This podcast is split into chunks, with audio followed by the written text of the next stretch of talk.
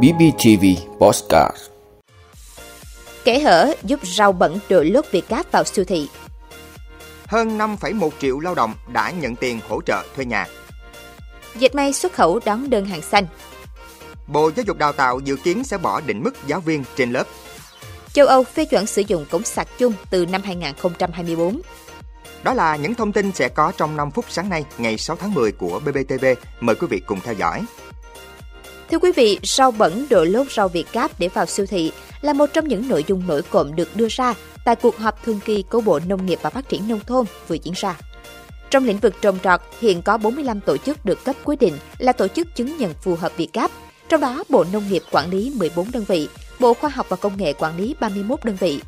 Việc có quá nhiều đơn vị cấp giấy chứng nhận Việt Cáp cũng là lỗ hổng trong việc giám sát chất lượng. Hiện các siêu thị mới chỉ đáp ứng 15% nhu cầu thực phẩm tươi sống của người dân. Mặc dù các hệ thống siêu thị đều có quy trình kiểm soát, nhưng họ cũng thừa nhận khó kiểm soát 100% hàng hóa nếu nhà cung cấp cố tình dùng chiêu trò. Trên thế giới, ngoài việc áp dụng các quy định nghiêm ngặt, mỗi siêu thị còn có bộ tiêu chí quy định riêng từng nhóm hàng. Mặt khác, những mặt hàng rau củ được ký kết trực tiếp với người nông dân và có đội ngũ giám sát. Còn tại Việt Nam, số lượng siêu thị ký kết trực tiếp với nông dân không nhiều vì vướng mắc các thủ tục pháp lý. Ngoài ra, họ không đủ nguồn lực để thực hiện nên phải thông qua đầu mối trung gian. Nghị định 15 của chính phủ về quản lý an toàn thực phẩm cho phép doanh nghiệp được tự công bố sản phẩm của mình và chịu trách nhiệm trước pháp luật về công bố đó. Các chuyên gia cho rằng đây là kẻ hở cho một số người làm ăn bất lương vì lợi nhuận đã cố tình tra trộn để biến rau chưa đạt chuẩn thành rau chuẩn Việt Gáp. Vì vậy, khâu hậu kiểm từ cơ quan chức năng là yếu tố then chốt để minh bạch sản phẩm. Theo báo cáo của Bộ Nông nghiệp và Phát triển Nông thôn, hiện có gần 500.000 hecta cây trồng được chứng nhận Việt Gáp. Trong đó, rau theo tiêu chuẩn này chiếm khoảng 10%. Sở dĩ tỷ lệ thấp là do chi phí để làm rau Việt Gáp cao, trong khi giá bán chưa tương xứng. Thưa quý vị, theo thống kê của Bộ Lao động Thương binh và Xã hội, tính đến thời điểm cuối tháng 9, có 60 địa phương có doanh nghiệp người lao động nộp hồ sơ đề nghị hỗ trợ nhận tiền thuê nhà. Đến nay đã thực hiện giải ngân số tiền là gần 3.540 tỷ đồng, hỗ trợ cho hơn 5,1 triệu lao động của hơn 120.000 lượt doanh nghiệp, đạt 93,32% so với số kinh phí mà cấp huyện đã tiếp nhận đề nghị và bằng 54,53% so với dự kiến ban đầu. Bộ Lao động Thương binh và Xã hội lý giải, tỷ lệ nộp hồ sơ đề nghị hỗ trợ thấp hơn so với dự kiến ban đầu. Một phần nguyên nhân là do khi xây dựng chính sách hỗ trợ tiền thuê nhà cho người lao động trong chương trình phục hồi và phát triển kinh tế xã hội, tình hình dịch bệnh đang phức tạp. Do đó, các địa phương báo cáo nhu cầu số lượng lao động và dự kiến kinh phí hỗ trợ cao hơn thực tế. Tiến độ thực hiện chính sách hỗ trợ tiền thuê nhà cho người lao động cũng còn chậm do hạn chế về nhân lực và một số nơi còn thiếu trách nhiệm trong việc thẩm định hồ sơ. Thưa quý vị, để có thể duy trì và bứt tốt tăng trưởng xuất khẩu dệt may tại thị trường EU, nhiều doanh nghiệp đã chuyển đổi kỹ thuật sản xuất và bước đầu đón thêm đơn hàng dệt may xanh. Mới đây, Hội đồng EU cũng đã thông qua chiến lược dệt may bền vững và tuần hoàn trong năm nay với 16 luật lệ mới, cũng như các giải pháp chính sách được áp dụng để các sản phẩm dệt may vào thị trường châu Âu phải bền hơn, tái sử dụng được và tái chế được cho đến năm 2030.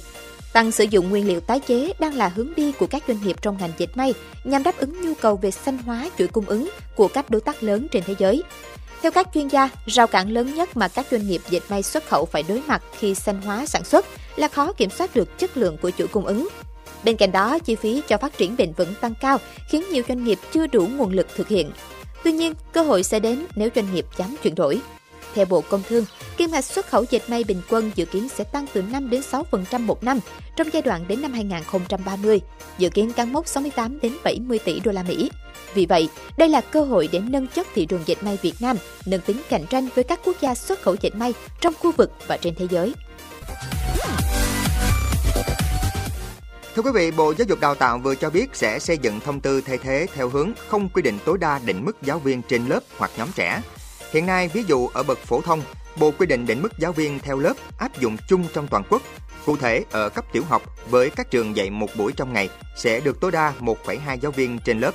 Ở cấp trung học cơ sở, trung học phổ thông, định mức giáo viên trên lớp là 1,9 đến 2,2 và 2,25 đến 3,1 tùy theo loại hình trường học. Đến nay, chương trình giáo dục phổ thông mới năm 2018 đã triển khai sang năm học thứ ba. Chương trình đã tiếp cận được với học sinh lớp 1, 2, 3 bậc tiểu học, lớp 6, 7 bậc trung học cơ sở và lớp 10 bậc trung học phổ thông. Song thực tế khó khăn về cơ sở vật chất, trang thiết bị đội ngũ đang khiến nhiều trường phải thực hiện đổi mới giáo dục trong tình trạng thiếu đủ thứ. Tới đây, Bộ sẽ quy định lại tỷ lệ giáo viên trên học sinh theo các vùng miền. Định mức giáo viên trên lớp ở cấp mầm non cũng sẽ có sự điều chỉnh. Thực tế cho thấy quy định tỷ lệ tối đa giáo viên trên lớp không giải quyết được bài toán số học sinh ngày một tăng. Vì thế, quy định mới ra đời nhằm khắc phục tình trạng thừa thiếu giáo viên tại các địa phương. Các địa phương sẽ có cơ sở tuyển dụng hợp đồng giáo viên phù hợp với nhu cầu. Thưa quý vị, Nghị viện châu Âu EC vừa nhất trí thông qua quy định mới về cổng sạc chung cho các thiết bị điện tử vào năm 2024. Sự thay đổi này sẽ giảm bớt phiền phức và tiết kiệm tiền cho người tiêu dùng, cũng như giảm lượng rác thải điện tử do dư thừa dây cáp và củ sạc. Theo đó, các thiết bị điện tử bao gồm điện thoại di động, máy tính bảng, tai nghe, loa di động, máy chơi game, camera, phải trang bị cổng sạc USB-C Hiện tại, tất cả thiết bị điện tử chạy hệ điều hành Android mới đều đã chuyển sang sử dụng cổng sạc USB-C và còn duy nhất Apple sử dụng chuẩn riêng trên iPhone. Với động thái này, đại gia công nghệ Apple của Mỹ sẽ phải thay đổi cổng kết nối trên các sản phẩm iPhone của mình được tiêu thụ tại châu Âu vào năm 2024. Đây là thỏa thuận đầu tiên trên thế giới về một chuẩn sạc chung cho các thiết bị di động. Thỏa thuận này đạt được sau khi các công ty không thể nhất trí về một giải pháp chung về vấn đề này. Ủy viên EU phụ trách vấn đề công nghiệp Thierry Breton cho biết, thỏa thuận này ước tính sẽ tiết kiệm cho người tiêu dùng khoảng 250 triệu đô la Mỹ. Trong một tuyên bố, Nghị viện châu Âu cho biết vào mùa thu năm 2024, USB Type-C sẽ trở thành cổng sạc chung cho mọi điện thoại di động, máy tính bảng và máy quay camera trong EU.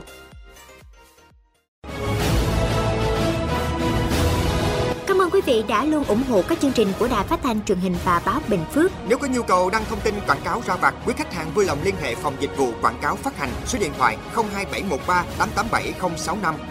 BBTV, vì bạn, mỗi ngày.